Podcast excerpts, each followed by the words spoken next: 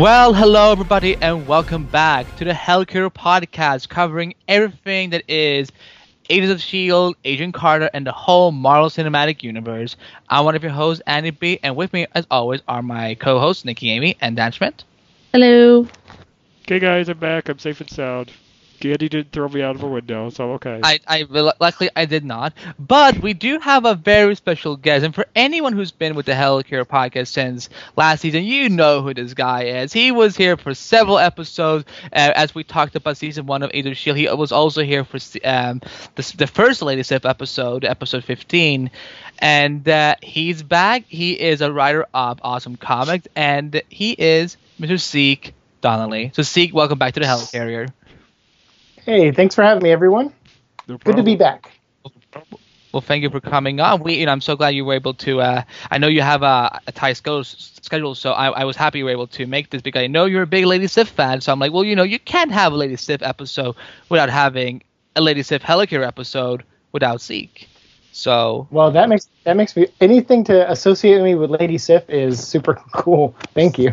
Yeah, well, you have you you know you've met her, so that's you know, and I I totally understand that the love for her. She's a great character, she's a great actress. So you know, the more we can get of her in the films or the TV shows, the better. So, um, but for, before you know, there's no news this week, so I um. Uh, I also wanted to ask you, Steve, just a little bit briefly. You know, since no, there's no news, I wanted to ask you briefly: Have you been enjoying season two of Shield so far? I, I really have. Uh, season two, from episode one, just kicked off in a, a completely uh, different energy than they had the first season. They definitely know who they are as a show. They know what they want from their characters. They know what direction they're going in. And it's not that they didn't the first time, but it did, in my personal opinion, it took them a little a while to get there. But I think that's what most season one shows are like. I mean, even one of my favorite shows, uh, like Supernatural, first season is definitely that season where you try to find your voice. So season two, right out of the gate, awesome. I loved every episode so far. Definitely improved in a lot of ways, and I love the character stuff they're doing. And I even love the the Agent Carter uh, series they did in between on their break. So so far, Marvel, just keep doing what you're doing. I I love I love Agents of Shield this season. Well, that makes me very happy to hear, and and you know I know you because you and I we talked about this a lot, you know, both off and on air about the possibility of having Inhumans introduced to Shield, and you know we kept speculating, well, is it gonna happen? Is it gonna happen? Or so, and did happen. And uh, have they been paying it justice so far? Uh, yeah, I once I think a couple episodes in when they started really um, starting to head in that direction, and there was all that speculation coming in. I got really excited. Like uh, I have a Black Bolt tattoo on my arm. Uh, I am a huge Inhumans fan. I, I, have their first appearances in Fantastic Four, um, uh, Medusa's first appearance, Karnak's. You know, they're all in separate issues leading up to the the big first uh, appearance they have. So I, I love those characters I have for many years, and to see them even introduced, even if we're getting new characters like Reader and stuff, uh, you know, I, I it still is awesome to me. And the the origin, which I know we'll talk about in this later on in this episode, that they give for the Inhumans is pretty accurate to the comics. Uh, and it's funny because it's it's such a great origin, but it's one of those that I could have sworn they were going to like update or try to find a different way to tell it, but they actually didn't. They kept it pretty much to the basics, and I love that. So so this show has me locked in. Like no matter what, anything Inhumans, I'm all over it. Well, it's uh, it's all about the dawn of Inhumans or eight, hashtag Age of Inhumans. So I'm very happy to hear that you're so thrilled about it because you know all you know we've been enjoying it a lot too, and uh, yeah, I'm um, I'm stoked to see where else they're gonna go with this because you know the, they're kind of getting to set up the movie now that is coming out in a few years, and uh, they're, uh, they're setting up Phase Three with this. Yeah, I yeah, I, I, I, yeah. I, I, remember tweeting out after the finale aired, and I said that last night of Shield officially backdoor opened the Phase Three saga with uh, the introduction of the Inhumans and so on. And you know, Ground Zero was Skye getting her powers. Yeah, basically what it was. Agree, but so and Skye had a big arc in this episode. So how about we get to this week's episode of Shield, uh, which was called "Who You Really Are." So let's you know let's start with you know the one of the highlights of this episode, which is of course Lady Sif. So, Zeke, what did you think about her return to this episode, uh, to this show? Did you like this episode better than, than the first one she did, or did you think um, it was wasn't as strong? Well, I know I liked uh, anything with Sif and Jaimie Alexander is already like a ten in my book. So, uh, so the only thing I would say in this one that's different from the last time is when she starts this episode. Obviously, she has amnesia. She doesn't know exactly who she is, and and uh, and she has to kind of be uh, you know, uh, slowly get her memory back and, and, you know, and work with the team and learn how to work with them again, uh, as opposed to treating them like friends. So it was, uh, it was really interesting to see that dynamic of her, uh, opposed to the first time, because the first time she knows who she is. She's Lady Sif. She's dressed in the armor. She's kicking everyone's butt, and it's awesome. This time around, she's a little bit unsure of herself. She's trying to find her place, and I like that. I like seeing that kind of told with that character. Um, because it's always good, you know, when you have a really strong character, you want to show them vulnerable at least once. And uh, and Sif, uh, this was a cool a cool story to tell with Sif and bringing in the Kree and and uh, you know and uh, and and the, setting up the Inhuman stuff, but also giving her a mission. You know, I, I at first my my nerd brain went crazy, and I was like, oh my god, because as we all know from the end of the the second Thor movie. Uh, you know Loki is disguised as Odin as yeah. as King. Hopefully, I'm not spoiling yeah. spoiling that for anyone. Um, it's only two they, years old. Uh, but they yeah, exactly. Catch up already. Um, so, uh, so I was worried that he mind wiped her and sent her to Earth. Uh, but it was it was cool well. to see that, that. Yeah, but I, am glad to see that wasn't the case and that it, it involved a, a Kree weapon and stuff. So no, I I, I don't know if I have a, a, a, more of a preference. I like seeing Lady Sif as herself kicking butt, but I also like seeing them taking her on an interesting arc like Discovery. Interesting. Um, Nicki, what did you think?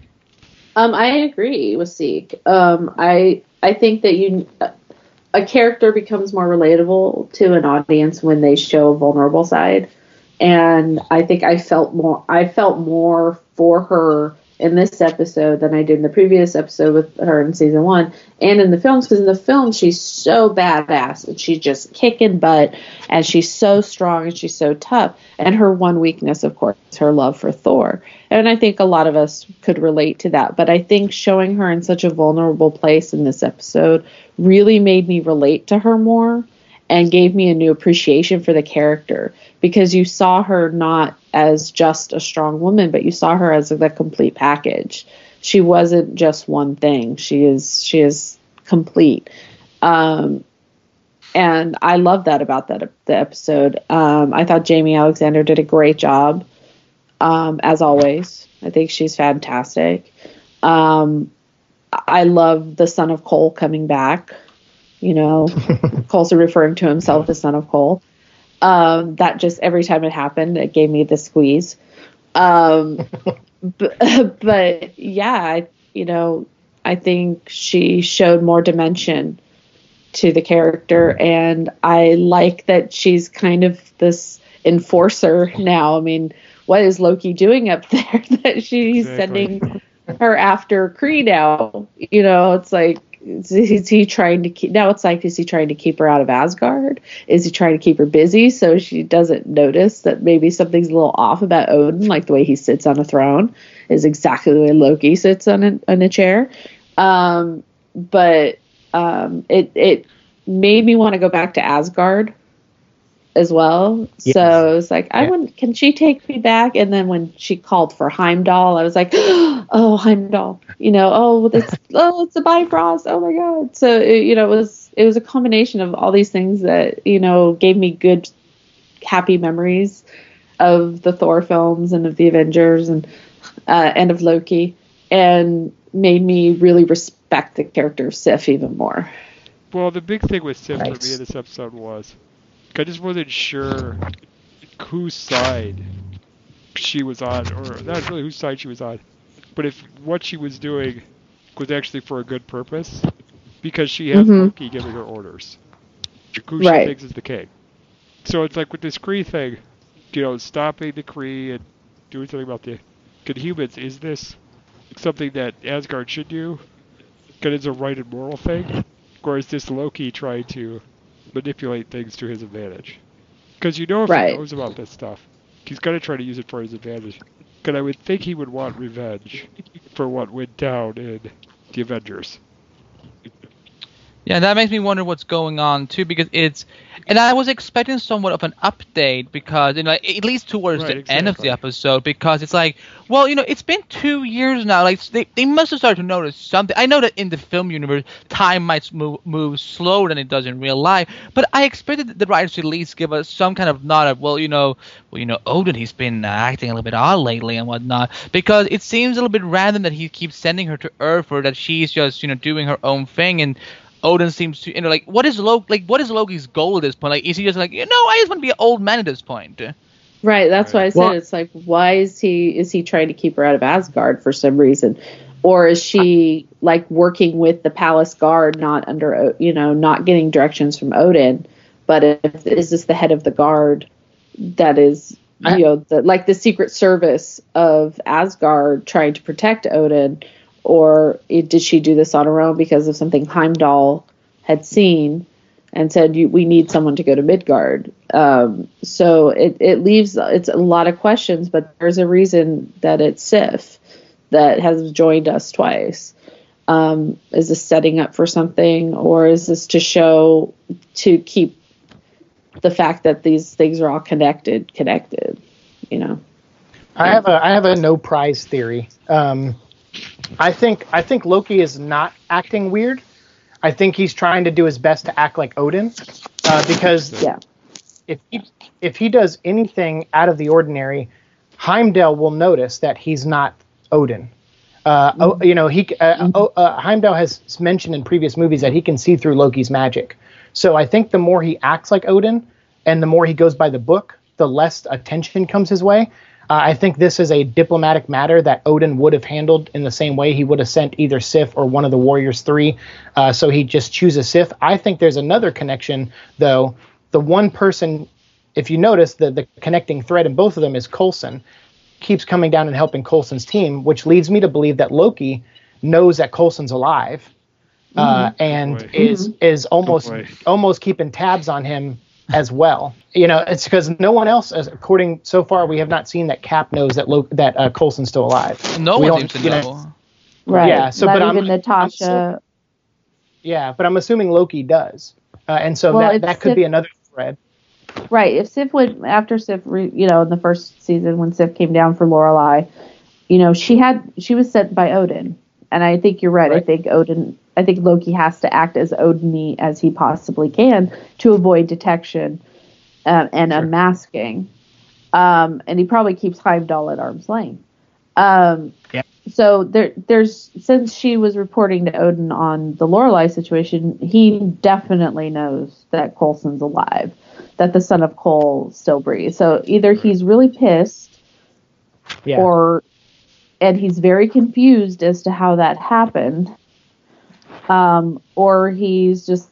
I don't think he wants to finish the job because he, killing Coulson No. was was probably you know he didn't care, but you know it did kind of spark his downfall.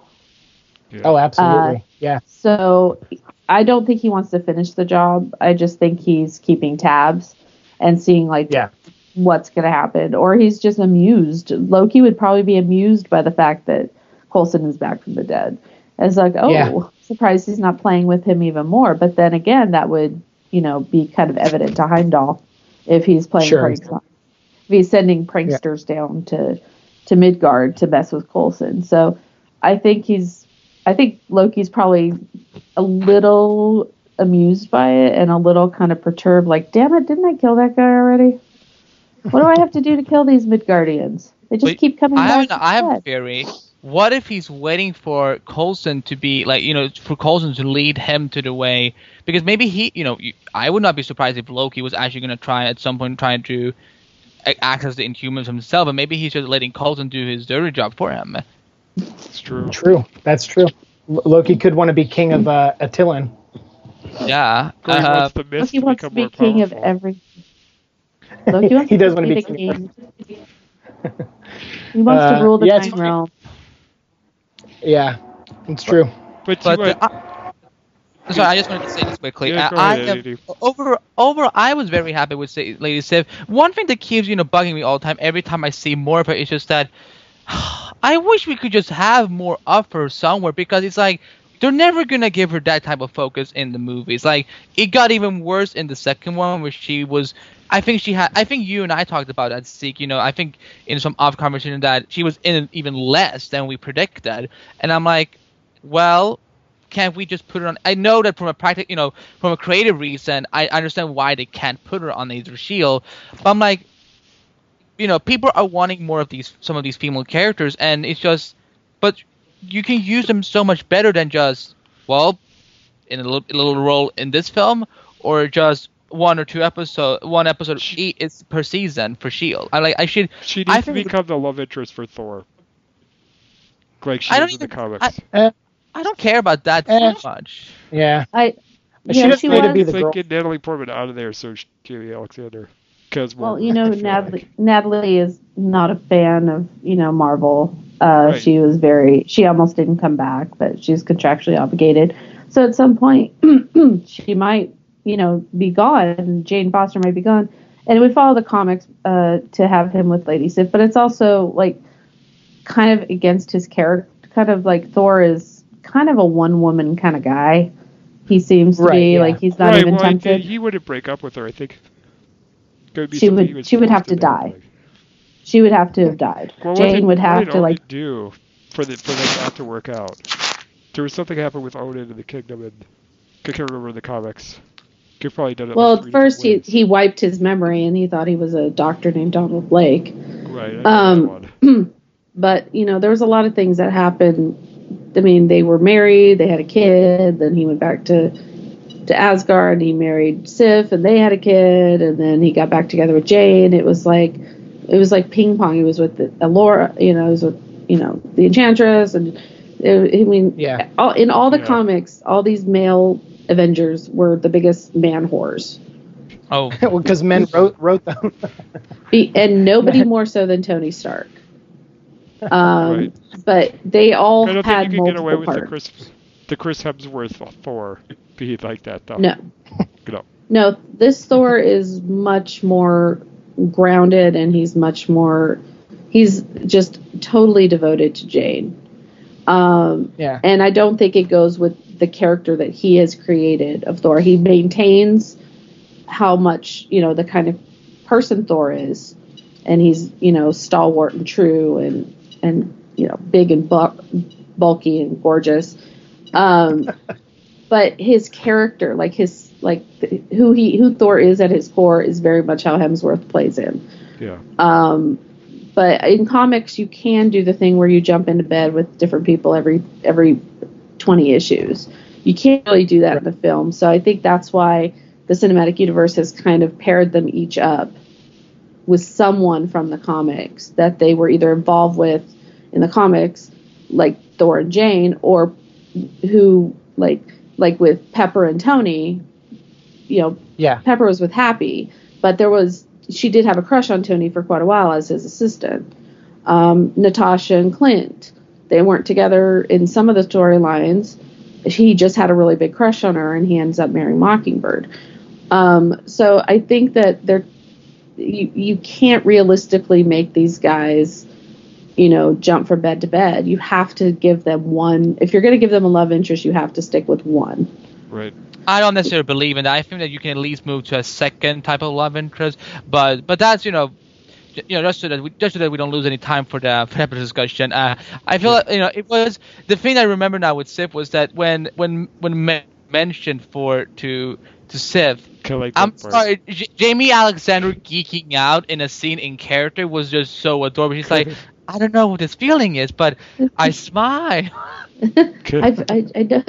Yeah, I know. It was like fan. She was fangirling almost as much as May was. oh, hi, oh, Lady Sif, she's awesome. And they may but, have that reaction to Chris Hemsworth. I think a lot of women have that reaction to him. Oh yeah. I would be intimidated as someone who also likes guys. I think I would just be generally in, intimidated by Chris Hemsworth, who's by the way on Twitter now at Chris Hemsworth. So ladies and some guys as well, go follow. But I would be like, oh damn, you're, you're too tall for me. I can't work with this. And uh, but but going back to this episode, Sif was here for a mission, and uh, and she runs into a Kree named Vin-Tak which, as far as I know, does not exist in the comic books. Unless, see, maybe you've heard of the of this name somewhere before. You know, I, I, I, um, not to peek behind the curtain to everyone who's listening, but I just caught up on the episode right before we recorded, so I haven't had time to process that. I, I don't think he is off top of my head. I can't think of Vin-Tak being in any of the books, but that but please don't hold me uh, don't hold my word to it. He he he might be a throwaway character, or someone like in the next day or two might show like, oh look, he was in one issue of this. So I don't. But off top of my head, he doesn't uh, doesn't ring a bell. Well, I, all I was saying was just I liked his arc. I liked that he wasn't essentially the villain of the story. He was just kind of the the obstacle that they had to yeah. overcome, and and he was here for a mission. And mm-hmm. uh, and I like the the reveals he spilled. I mean, he really told a lot about the the origin of the Inhumans and kind of the race of the Kree. Um, you know, I, I still haven't figured out the nitrogen thing, but I also like that. Oh, you know what? It doesn't matter. He's alien, so if he needs a nitrogen to look human, like whatever, it's fine. Uh, but uh, but I still overall, I actually like the character, and I hope we get to see him again. Yeah, I, yeah. I, I agree. I think we needed that lesson, that history lesson of the because who else is going to tell it? We have no one right. on, on on earth who can tell that story and to explain that. And I thought he was the perfect vehicle for that, as well as being, you know, an interesting character who you wanted, you know, it's like, oh, because at first I thought when he started turning blue, I was like, frost giant. Um, and I was like, and then I had, you know, then when they said Kree, I was like, oh, I learned something today. Not all blue people are from Jotunheim. Um, or giant smurfs. Racist. Or yeah, so I was like, that's really cool that he's a Kree. And then once they revealed he was Kree, I was like, because we've seen the the frost giants like with Loki, we've seen him go from the human skin to the frost giant skin, and that's kind right. of that fade out was what what made me think that Vin-Tak was uh, a frost right. giant. It was the same effect, and and it's natural. Then it was like, oh, that's why Sif is there because we know she has battled the frost giants, and we know I did. You we don't usually associate Kree with Asgard, um, so that's why I just went with Jotunheim. But I thought that his lesson, the way he told the story, was just beautifully done, and I was like, okay, we got now. We know now. Everybody knows how the Inhumans came to be, and my biggest fear out of that episode was when they opened up that that uh, chest and there were no obelisks in it. Yeah. I was like, there's more than one, and now they're all somewhere. Well, we know there one of them as is with uh, with Gordon or the reader, if that's who the really reader. is. Right. We know there's one with him. We know one has already been destroyed by you know because of the Terrigen crystals from when Skye and Raina changed, and I'm not mentioning the other things it'll make me cry. Um, so that was like holy. That just opened up more and more, and that just the possibilities of what can happen with those missing obelisks. How long have they been missing? Were were the la- you know were three of them from the original time of the inhumans on earth or were you know are they these were the ones they were hiding and somebody found all of them. And one went to this person one went to this person. What does hydra have still have? You know just do are they hiding some somewhere else? It was like oh my gosh i have so many questions. And it was like where how when are we going to find out the answers? So i thought it was a great addition to the Inhuman story. The thing that made me a little bit concerned about, um, you know, because I'm, I'm trying to think back how many were missing. I'm like, because I kind of want some one of the, you know, the Inhumans film to, to actually have one of the Terrigen crystals um, or the Diviners. It, see, are they called the Diviners in the comics? They're called Diviners. Yeah. Uh, yeah. Uh, well, yeah, but no. Well, in the comics, they it's just a bunch of crystals, Terrigen crystals. Right. And the right, crystals. Right, and the the crystals release a gas that they their their younglings like breathe in, and it transforms their younglings into. It's like a, a passage into adulthood, basically. Activate, um, activating, basically, right? Exactly. Yes. Because, because in on the inside they've always been activate. uh, no, but on the inside they've always been Inhumans, but there is just like the mist activates them because some people, you know, I I kept feeling that this episode was trying to say that they that anyone could be like they, like they you know they became these weapons. Like no, they've been built like they've been they have been these weapons for for such a long time. It's just that something needed to activate them. Um, but Yeah. Absolutely.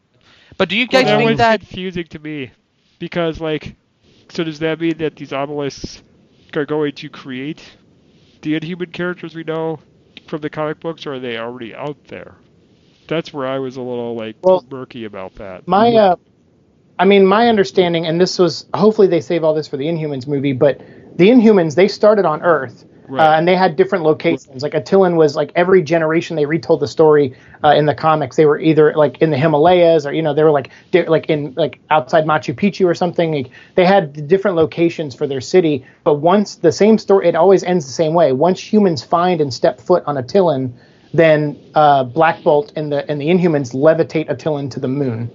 Um, so for all we know, this is this could be the road to that, or they could already be on the moon. Um, but either way, what I you talked earlier about what this sets up and how this sets up Phase Three with bringing in a Kree and bringing in Vin-Tak, like that also sets up the Captain Marvel story uh, in a lot of ways. So so yeah, this this this episode, and then you having Sif, you know, re- uh, referencing Asgard, that also plays into obviously Thor three Ragnarok. So you're right, like the this episode and this se- this season is very much a catalyst for the next phase after Age of Ultron. I was looking, I was uh, going back to a recap, and it says that six crystals were missing. So we know that okay, one of them has been activated and destroyed. The other one is with Gordon. So four more are out there.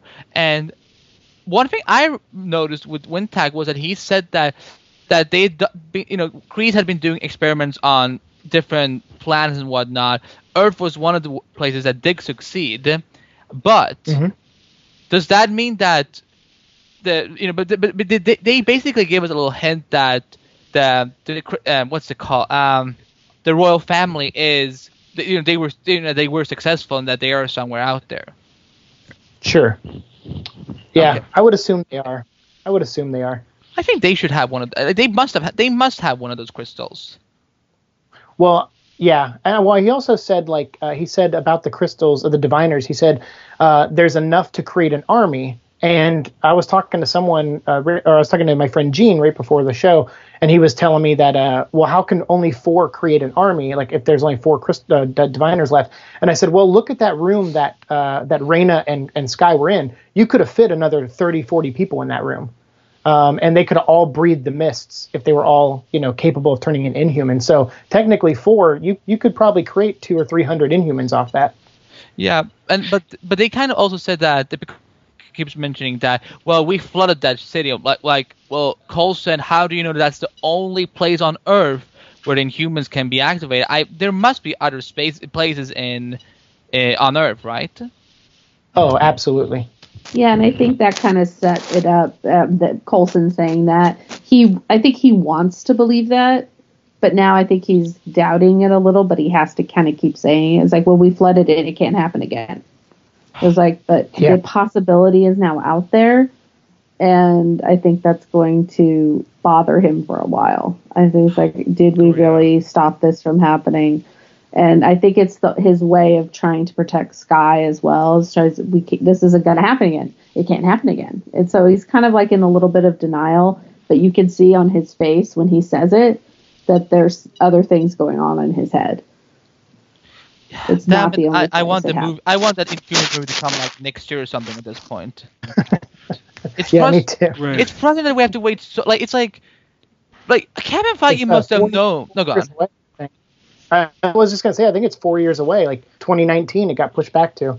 Yeah, because Um, of that web crawler, which you know I'm I'm happy well about that, but you know i kind of feel like that the inhumans movie may be like the agent of shield finale for skye's story arc Well, if that show lasts that long. Right, but I feel like that even if it does get before that, I feel like that's the Inhumans movie because someone going to wrap things up for her. Like I feel like Chloe Bennet is going to be in that movie.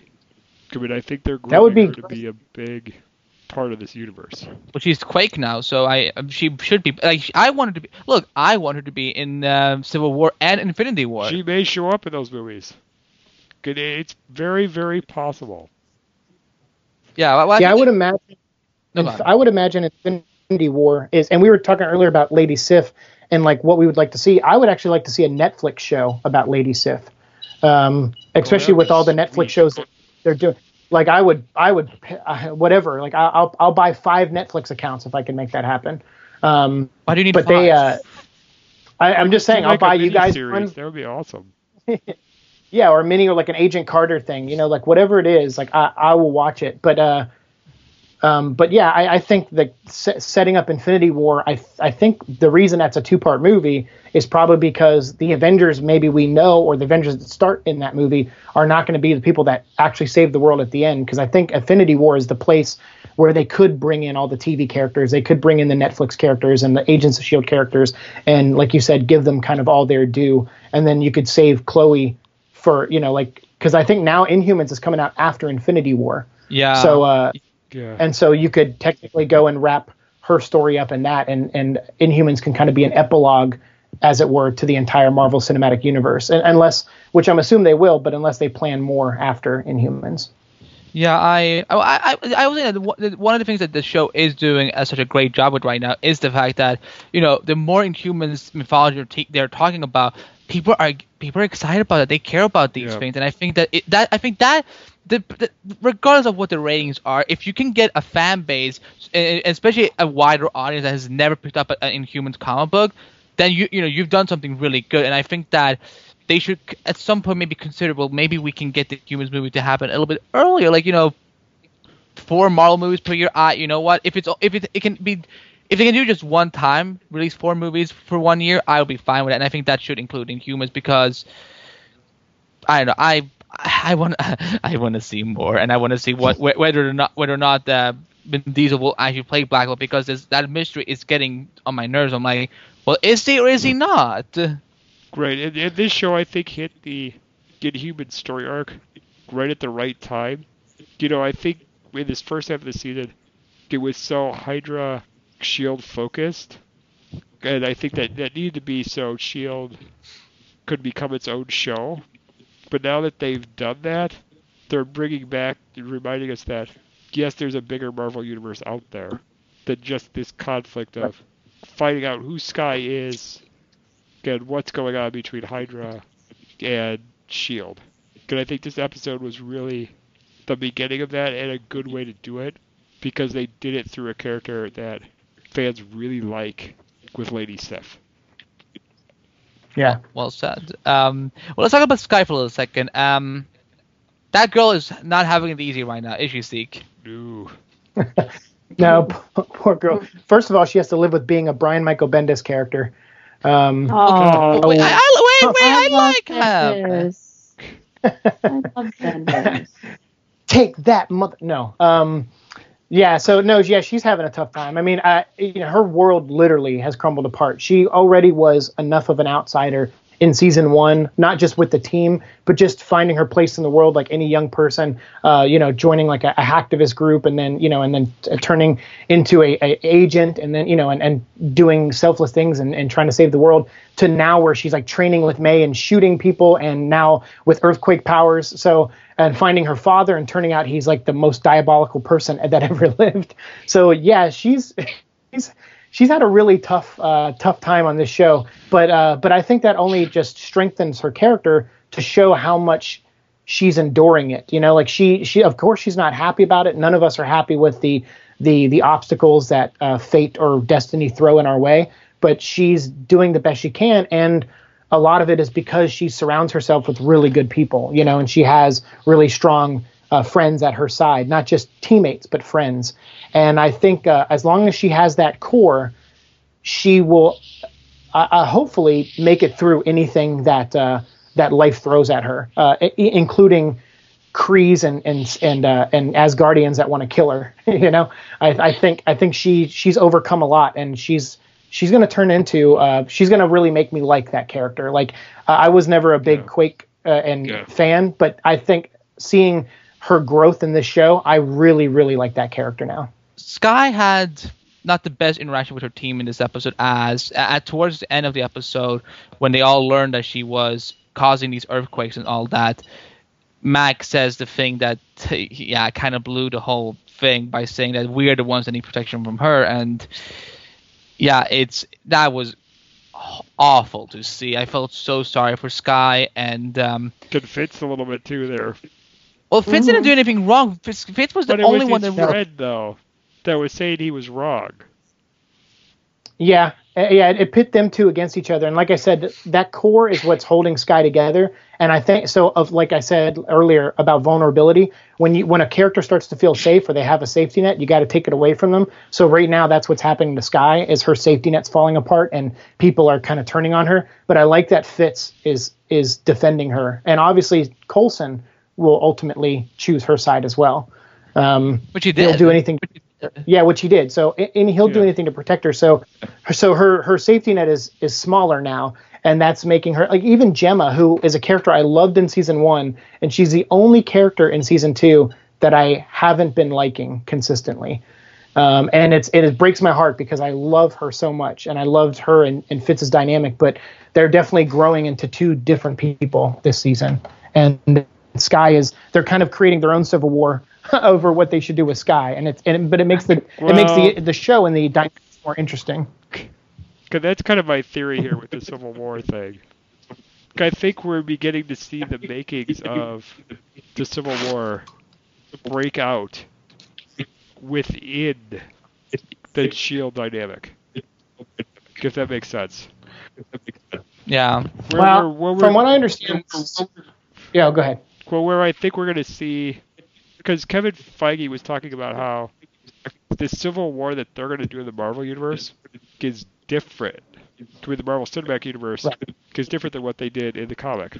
Because so what I'm thinking here is that the Civil War is over xenophobia, where it's it's human against superhuman. Got different characters going to take different sides on that. Because that's where it's going to be, and I'm curious to see where Coulson ends up because yes, he was human, but now he's almost kind of inhuman because he died and was brought back to life. Okay, so what you're going to have is you're going to have, I think, Cap defending the superhumans because he's going to say it's going after people for being indifferent, kind of like the Nazis were going after the Jews during World War II. Okay, then what you're going to have the other side right. is you're going to have Tony, who's the innovator who sees the future, saying maybe we need to do something about humans. I mean, do do something about superhumans. But I think what Tony's going to be doing that for because to make up for the guilt of creating Ultron and all the destruction that Ultron causes. It's not a bad theory. So that's where I think it's going, and I think Agents of Shield is kind of giving us a preview of that, It's kind of doing that dividing line. And I think that the beginning of it is this group that you know. Uh, Mockingbird and Mac are creating. So I so badly wanted to be West Coast Avengers. right, and I do too, but I, I don't know if it's going to go there. I think it's going to be people at different, you know, it's going to be this dividing line between superhumans and humans. Well, um, I I think that's why you know if Shield comes back for first season, I think that that will be you know such a great way to kind of start to setting up Civil War. You know, not just among Captain America Civil War, but also the whole cinematic universe, including what's going on on TV. But um, right, and I think Coulson's going to be right in the middle of it because they say I mean they said he's an Avenger. I think he's one of the most integral parts of the whole universe by what happened in Avengers so I feel like he's got to be in Avengers 2. He's got to be in that movie. So the last thing to talk about this episode is um, Mac's little, yeah, manu- maneuver on Hunter, which you know, I said I said it on Twitter. I had no problem with that because I was like, Hunter, shut up! I'm tired of you. so, see, what do you um, think? I mean, I the whole thing about season one was like that they revealed as the season was going was who can you trust on the team? You know, like everyone has their own motivations. I thought the whole point of this new team was to vet everybody thoroughly so that there wouldn't be different factions, even if they are working for other good guy groups or, or they think they are, like that they wouldn't have this kind of like that kind of drama on the show. Like having Skye being an inhuman and dividing everyone, that's already kind of drama enough. So I'm kind of rolled my eyes at the like the Mac thing, like especially when he like put the sleeper on him and it's like, oh, what do I do now? It's just like, oh, great. So now we're gonna have an episode where he like hides in a closet for a whole episode and and has to do like the oh he went out for beer or whatever and he hasn't come back. You know, it's like like I'm just I'm not looking forward to that if that's the way they're gonna go with it. Um, I uh I, I don't like. I, like I said, I thought the whole point was to remove the secret, like some of those type of secrets from this team, and it looks like they're going back to that well. And I'm just hoping in the next episode they resolve that quickly because I don't want this season to be about that again. And I, I, hope we reveal that Coulson knows. Like that would be the easiest way to dismiss it is Coulson just comes to Bobby and Mac and goes, Yeah, look, I know what you guys are doing and it's fine, I approve it. Just you know, just let me in on it next time. Um, and that would probably be the easiest way to dismiss that. Because it would make Coulson look really stupid uh, if he vetted all these people and they turned out to be spies against him somehow. Yeah, I I don't think he's. I don't think they are doing something bad. I think they're doing something very vigilante, if you know what I mean. And sure. um, so that's it. At least now they, they they mentioned that you know that you know look at what we're you know what we're trying to build here. That's why I was like once again like West Coast Avengers. But uh, I um Nicki, what did you think? Because I know you've been a huge Mac fan, and you, have been having some problems with Mac since last week. So, how do you feel He's about it? He's dead to me. Oh, jeez. oh. I'm sorry. First, you first. I, I do not like how he his attitude toward Coulson. Coulson is a really he's a good man who does what's right and he does what's best. And Mac is just all of a sudden went from you know zero to a hundred on like standing it's like um calling Coulson out on stuff that Coulson sometimes has no control over.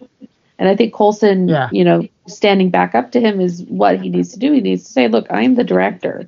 You have a problem." But he's showing he's trying to get him to understand, but I think that's why he made him he wants him in the field. Is like, "Look, you don't understand what it's like for us out there and the decisions we have to make on the fly when these things go down. So maybe if maybe putting him into the field or wanting him in the field is like, look, maybe you'll understand more if you weren't just, you know, working on all these really cool things in the lab or in the garage. But and then his conversation with Bobby about like, do they bring uh, uh, Hunter in? To me, that was like, well, it came up because Hunter was asked to join full time. You know, Coulson said, you know, we, you know, I'd like you to stay full time, and it wasn't until then, you know, that they're like, well, maybe we can, maybe we should bring him in to this secret support group, and it's like, is it because you want someone on the inside, or you want someone that Coulson put on the team full time, or is it you want him, you know, uh, I don't know. It's because Hunter said he trusted Coulson. You know, he's like he's a good guy. He's all that. He's this and he's this. Um, so he was considering it, and now it's like they want to turn him against Coulson. Is what it sounded like, and I think they're doing something that's against Coulson because they aren't asking the core members of the team. They're asking the it's the new members of the team, the one who don't right. know Coulson as well, and why would he knock out Hunter if it was something that was going to benefit anyone? It's it just really seems like this is this is something about Coulson. And they don't want any of the core members, the ones who are loyal to him, to know. And Hunter is becoming more loyal to Coulson. And so they have to so Mac does that to him. It was like, what is the point of this? It just outs you as someone who is not to be trusted. You know, how are you going to write? You're going to have to write this off somehow. What happened? Well, Hunter's going to remember that you tried to choke him. Like you tried to yeah. shut him up in a violent way. What is going on? Why are you this? Why is that a to you a reasonable response to a simple question? Which anybody who kind of saw those two lurking around and having little secret, you know, meetings would think is like, what's going on? I I think that you know somehow it'll probably get brushed away, or maybe you know being knocked out will kind of take that memory away from him. I think they're going to go for for Simmons next. Now, Nicki, as a I think- fan of Mockingbird, I mean, Yeah. are you scared that this is going to screw up her character? Because I'm, I'm a I little am. leery. Like, I just don't I see am her as someone because- that would go against Coulson. Cole, I the character of Mockingbird in the comics would not go against Coulson. Right. She, but this one doesn't know him. I mean, he's obviously he's not in the comics. She didn't interact with him in the comics until you know Secret Avengers. So, um, but I Mockingbird is an incredibly loyal character who Yeah. fights for what's right. Um, I don't think she would do this. Uh, th- but this is not the comic book Mockingbird. This is tele- the, this is MCU Mockingbird, and we know that they change aspects of the characters. But I just Um, feel like that I- really changes the root of who the character is, though. I'm disappointed in Mockingbird and what Okay. she what she's doing. I don't know what it is, but it's obviously it's obviously against Coulson, and that I will not have. Now, could it end up being I- something that we're, we're, you know, a couple episodes down the road going, oh, that actually kind of worked? Is that possibility still there? I think so. Um, I think anything's possible because we we still don't know what's going on. Yeah. So I don't know, and I think the skye thing is just going to push them further. Like it's going to go a lot faster for them. They're going to feel more desperate in whatever it is they're doing because of their fear of skye, Yeah. and their and the fear comes from the unknown, and and I think that's why they might rope Jemma into what they're doing is because she seems to have done an about face on everything she used to believe in, and maybe that came from working with Hydra. Yeah. Um, Yeah. but that's not the Jemma we love. She would not be this. Oh, she's. It's like she's a senator from the first X Men film. X Men. It's like okay, we have to get rid of all. Well, now she's like, well, we have to lock them up or kill them or something because we can't have this. It's a fear, you know. She's. It's all gen. It's all xenophobic, but she wasn't like this last season. I'm surprised she didn't try to put Sif in a box and study her. And, and with the way she's been going the last couple episodes, and seeing, and it, she looked so betrayed by Fitz. It was like, Fitz, you know what? You would do that. You would have done that to protect Skye before. What has changed now? Fitz is doing it to protect Skye. He's doing what you should be doing, is protecting your friend and trying to understand rather than acting out of fear. I feel like Fitz protected Skye because she stuck by him. She didn't ditch him when things got bad for him. She was there and she's supportive of him. Because I also think we might be seeing the making of. I'm going to give it the shipper name of Skits. Could that be happening as well? It, it's possible. I think that I don't see them having that kind of chemistry. I think they're more like a brother sister. But I agree. I think that you know he's showing loyalty to her partly because of her loyalty to him, and also because he kind of feels like he's in the same boat as she is, and people looked at him differently and they treated him differently, and he didn't want that to happen to her. So he was he was protecting her. He was keeping her secret because he didn't believe that she was bad. She that would do anything to hurt them. And I still, even after all the, and I asked somebody on Twitter last night to give it, you know, give her tremors a name, and we call it came up with Skysmic. With her Skysmic activity, um, he she can't control it. He understands her, and he's not coming at it from a place of fear of the unknown. It's fear of something happening to my friend, and I want to protect her. And the the sad fact is that he has to protect her from Jemma in a lot of ways, and that's why her look of betrayal when she found out Fitz had lied to her just made me so mad. I was like, "You've betrayed everything you used to believe in. You've become kind of this xenophobic um, person who I wanted to say something else. Um, a No, xenophobic know person who is is no longer open to the possibilities. You're a scientist, and you and this is this fear another race or fear of another culture. This is what happened like they said in the episode. This is kind of what happened with the Nazis. You know, it's Yeah. like she's she's spewing Hydra nonsense to me, and I worry about her, and that's why I think they might attempt attract try to attract her to the support group because she Yeah. does she's not going to stand by Coulson if Coulson is going to protect Skye. Though she could realize the error of her ways in the next couple episodes and re- like this is still my friend and I don't want anything to happen to her so I need to understand her rather than fear her. Um, I think Coulson and May standing up for her like to each other like saying you know she's family she's Skye you know she's part of the team um, there is still fear there, but I think it's fear for Skye, not fear of Skye. And Right. wherever Skye goes, death follows. Wherever Skye goes, broken glass follows. with her little seismic activity.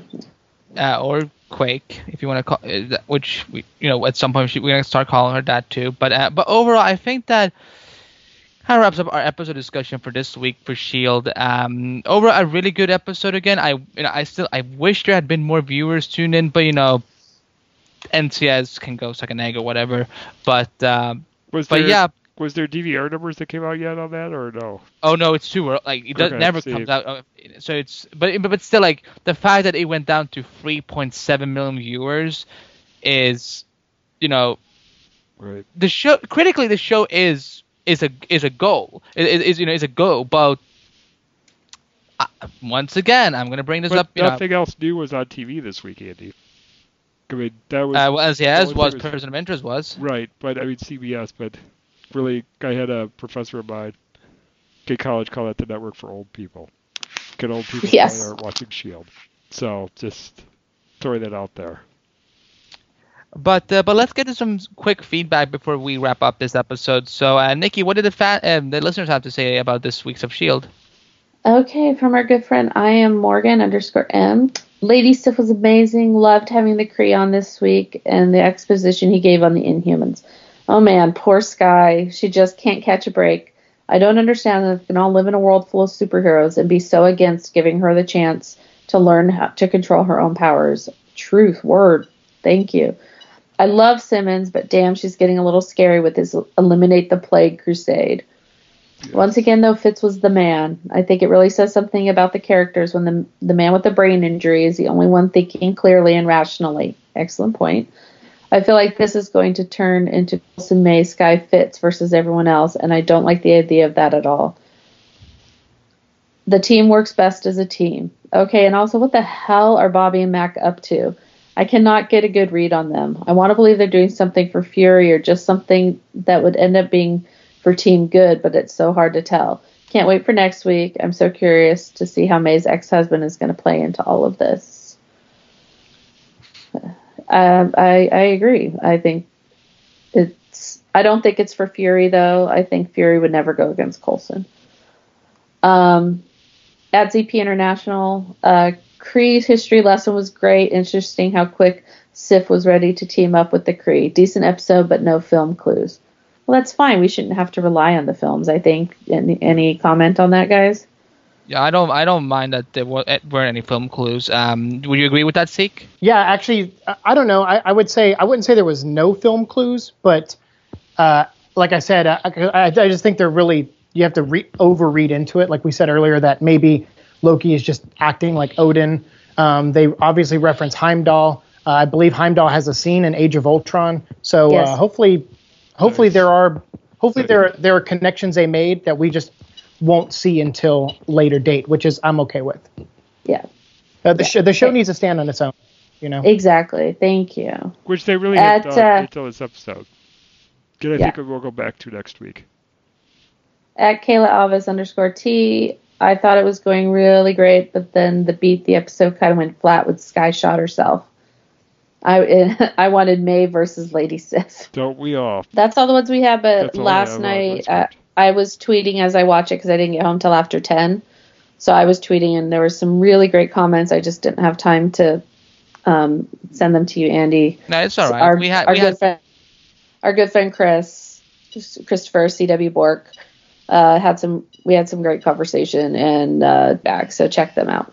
I, uh, that's going to wrap up our episode discussion of um, this week's episode of Shield, and uh, a really good episode. And um, we're going to get into the spoiler section in a in a little while. But uh, but first of all, Siike, thank you so much for stopping by. We always have a blast having you on the Helicarrier and marveling out with us. if, I, if that if that's even a word, but I made I hey I said it so it has to be a word. So but uh, but uh, but please tell everyone where they can find you on the internet and please tell us about your work over at OSSM Comics. Actually, yeah, can I plug four really quick things? Go for, plug whatever you want. All right. Well, I just want to say right now I have a friend named Mark Polton. Uh, he's a really good friend of mine. He actually is one of the people that got me into writing comics, uh, like back in 2002 or something. And he's just the nicest guy in the world. He, he has a Kickstarter right now called Charge, C H A R G E, uh, Charge, All Heroes Must Die. And it's basically, uh, he helped make a movie a while ago with a friend of his called All Heroes, All Superheroes Must Die. It's on Netflix. You can watch it for free. Um, and it's basically like superheroes meets Saw. And it's like a, a, bunch of a bunch of superheroes get depowered by one of their supervillains and put in a Saw trap, basically. Um, but it's a really cool premise, and they're making a comic book to it right now uh, that's a prequel to the movie, and they they have a Kickstarter. So if you're if you're into giving and you want to check out a cool project, check out Charge on Kickstarter um, by Mark Polton. And then uh, if you're going to a comic book store this week, add a book called Sons of the Devil. That's what something awesome comics is working on. Uh, we helped fund the Kickstarter for it, and it's now an image comic.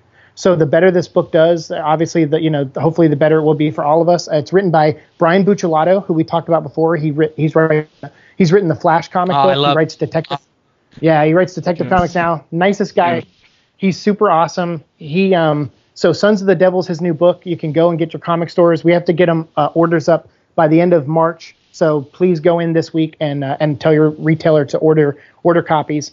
Um, Gene Hoyle, my friend, uh, who's I think been on the show, is uh, he's uh, big big nerd. He's launching his first comic book as well called Gateway Runners, and he'll have a Kickstarter for it at the end of the month. So check out Gateway Runners. And then lastly is Soulstar, which we talked about before. We are re-releasing a new edition of Soulstar with a with originally we had 75 artists on the book. Now we have 75 more. Uh, so we actually are breaking and attempting to break a Guinness Book of World Records for most artists on a single graphic novel. Um, and we have 150 total and the new edition of the book will come out at the end of March. You can buy it on Amazon and createspace.com, and all the proceeds of it I will donate to the Brain Aneurysm Foundation. Uh, so it's uh, you buy a cool comic book, and it's going to help uh, somebody hopefully save some lives, uh, lives like mine. So, um, and then other than that, you can find me on Twitter at Exploding Bullet or on Instagram at Seek and Destroy. Awesome. Uh, we, it, it, see, how about this? You send me after we've done with this. As, email me all those links, and I will put them up in the show notes so people can definitely you know go out to. Because I was almost gonna ask, is it Kickstarter.com/charge? But then I realized no, there's a bunch of other like numbers and stuff like that. So uh, if you don't if you don't mind, send me a couple of links after this, and I will put them up on the show notes. And I think uh, so you know, people can check yeah, it out and, and all if that. If you want to put them on the ATA Facebook and the Helicarrier Facebook, you're more than welcome to do that too, and Twitter. Do you want? Because I'm all about helping out the industry awesome. and getting new comics out there. So yeah, we'll do that for you. Thanks. Yeah, I'll, i I only have links to Brian's and and the Charge Kickstarter. Uh, I'll have links to me and Gene's uh, Soulstar and, and his book Gateway Runners at the end of the month. I'll send them to you. Uh, I, awesome. I watched All Superheroes Must Die. It was pretty sweet. I like the idea. So I want to help that out. Yeah, that's a great. It's a great great concept. Yeah, cool, man. I appreciate it. Yeah. No worries. But uh, but let's do a quick plug for for Helicarrier, of course, at helicarrierpodcast.com. Find us on iTunes and Stitcher Radio. We do have a new iTunes feed. I will add it in the show notes as well. You can find it acrossthehours.com with all the of their podcasts. We're all over the social media.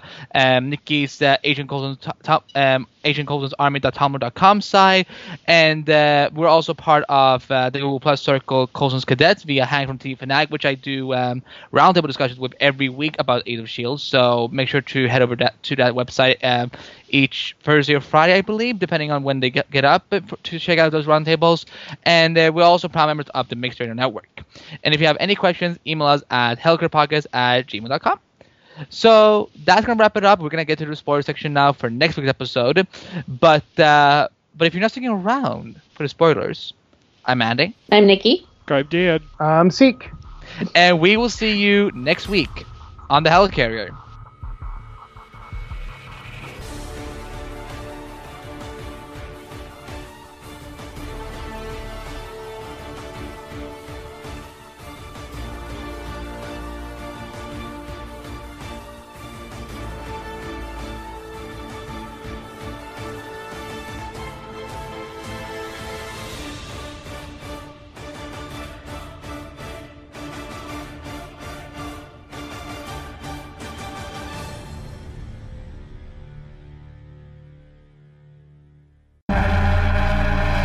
Need your help. Next Tuesday, How does it feel when it's happening? It's terrifying. super villains Together, we're a force. versus Shield. Coulson needs backup. We can't risk you losing control. My father's involved. Winner takes all. I want everyone to know what you do to people like us. What did you do? New Marvels Agents of S.H.I.E.L.D. Next Tuesday at 9, 8 central on ABC. And welcome back to the spoiler section for the Helicarrier podcast. What you just heard was the audio from the trailer for episode 13 of Age of S.H.I.E.L.D. Season 2 called One of Us. And Nicki is going to read you the official, official description for that episode. On next week's episode, One of Us. Cal seeks revenge on Coulson by assembling a team of supervillains to destroy S.H.I.E.L.D. Meanwhile, May calls on renowned Dr. Andrew Garner, her charismatic ex husband, with a crisis that threatens to tear the team apart. Guest starring Henry Simmons as Alfonso Mack, dead to me Mackenzie, Oh, gee. Tom MacLachlan as Cal, aka the Doctor, Jamie Harris as Gordon, Blair Underwood as Dr. Andrew Garner, and Drea de Matteo as Karla Faye Gideon. Now, well, this would, you know this episode could also just be called Marvel's Legion of Doom episode because that's essentially what they're doing in this. Um, it looked like they were all putting all the these supervillains on a bus, like and taking the. There's a scene where they were all kind of in a. I was like, are they putting them all on the bus to take them to the stadium? Because to me, that's a scary. Well, one that was just kind of a funny thought I had, but I was like, them in a darkened stadium when the lights go on and you don't know what's there. That is scary to me. So that scared the heck out of me. now, uh, God, he's Steve, gonna I- give a big. They're gonna give a big speech like Bane in the Dark Knight. R- Yeah. Rises, Dark Knight Rises. I mean, then I'm gonna blow up the whole stadium. Uh, Yep. Siike, I was wondering, uh, do you know who Karla Faye Gideon is from the Marvel comics? Karla Faye Gideon? Yeah. Uh, No, not off the top of my head. Okay. Well, I all I know is that she is from the comic. I, someone said that there was a Daredevil connection to her, so I, you know, that might that, that might be a crossover we might see later on. Um, I was surprised by the big metal nails or whatever she it was that she had. Um, but what is everyone's thoughts on the, this upcoming episode? looks awesome. And yeah, uh, to answer your question, Karla Faye Gideon is uh, actually more known for the Daredevil universe. So that should be interesting. Nice. I would say get ready to see some action next week, folks. Yep. Maybe the beginning Was- of Skye tearing it up with her powers. It's gonna be awesome. Because now She they might save the day. stuff. Yes, they. That's very possible as well. Wasn't she like a, a like an abused wife or something? Now, now Yeah. about it. Yeah. Yeah. She has. Okay. Uh, she's gifted. I can't remember exactly what her her powers are. Um, so I and if I recall correctly, there was some like she has a grudge against Shield or something. Um, but I'm not that familiar with her. I had to look her up the first time I heard her name. I was like, oh, that's her. So it should be interesting because she's she is from a, an abusive relationship. So and I think that will inform a lot of how she acts. Well, and I, I'm excited for Drea to play her. I'm a huge fan of uh, of Drea from um, shows like Desperate Housewives and so on. So, and uh, you know, I would not be surprised if she actually does make an appearance on the Daredevil show at some point, if she makes it alive out live out of this one. But um, no, but I'm excited to see what what they're planning to do. If they're planning to assemble, you know, some minor Marvel villain, whatnot. Um, none of the ones that I saw in the in the trailer look familiar to me. So. Um, uh, I guess we will um, we will have to wait and see. Uh, I'm looking forward to see. There, it's still a part of me is still kind of like, oh, so she used to uh, have a husband. Like I'm still surprised about that. Why people who are gifted can't be married? No, I was talking about May. I mean, I just don't see May as. Oh, May. of- yeah. No. Um. Well, I keep what I thought about that. I kind of agree. It's like May said, you know, getting married. I kind of in my head it was like a quickie Vegas wedding because they were both drunk. And she was probably qu- pretty quiet on that wedding too. It, I don't. I don't know why, but I laughed my ass off when she said uh, Twitter in this episode. I don't know why. She just said Twitter. Yeah. And I was like, why is this so? I don't know. But um, Siike, do you have any thoughts about this episode? I don't know anything about it. It Oh. sounds amazing. Okay. Well, Uh, this is for next week, right? Because I I didn't get to see um the when I watched stuff on PlayStation. Uh, a nice PlayStation plug there. Uh, when I watch stuff uh, these episodes on PlayStation, they don't have the next time on Agents of Shield, okay. so I actually don't know what happens next week usually, okay. Well, unless I li- unless I listen to your show. well, more surprises then. but uh, Yes. but, yeah, but that's gonna wrap up our episode. Once again, Siike, you're welcome to come back anytime and talk about Inhumans, Marvel, and anything else. So, um, yeah, thank you so much for coming by. Thank you. Thanks for having me, guys. And uh, yeah, to our listeners, thank you so much for us uh, for listening to this episode, and we will see you next week. Bye, guys. Bye. See you guys.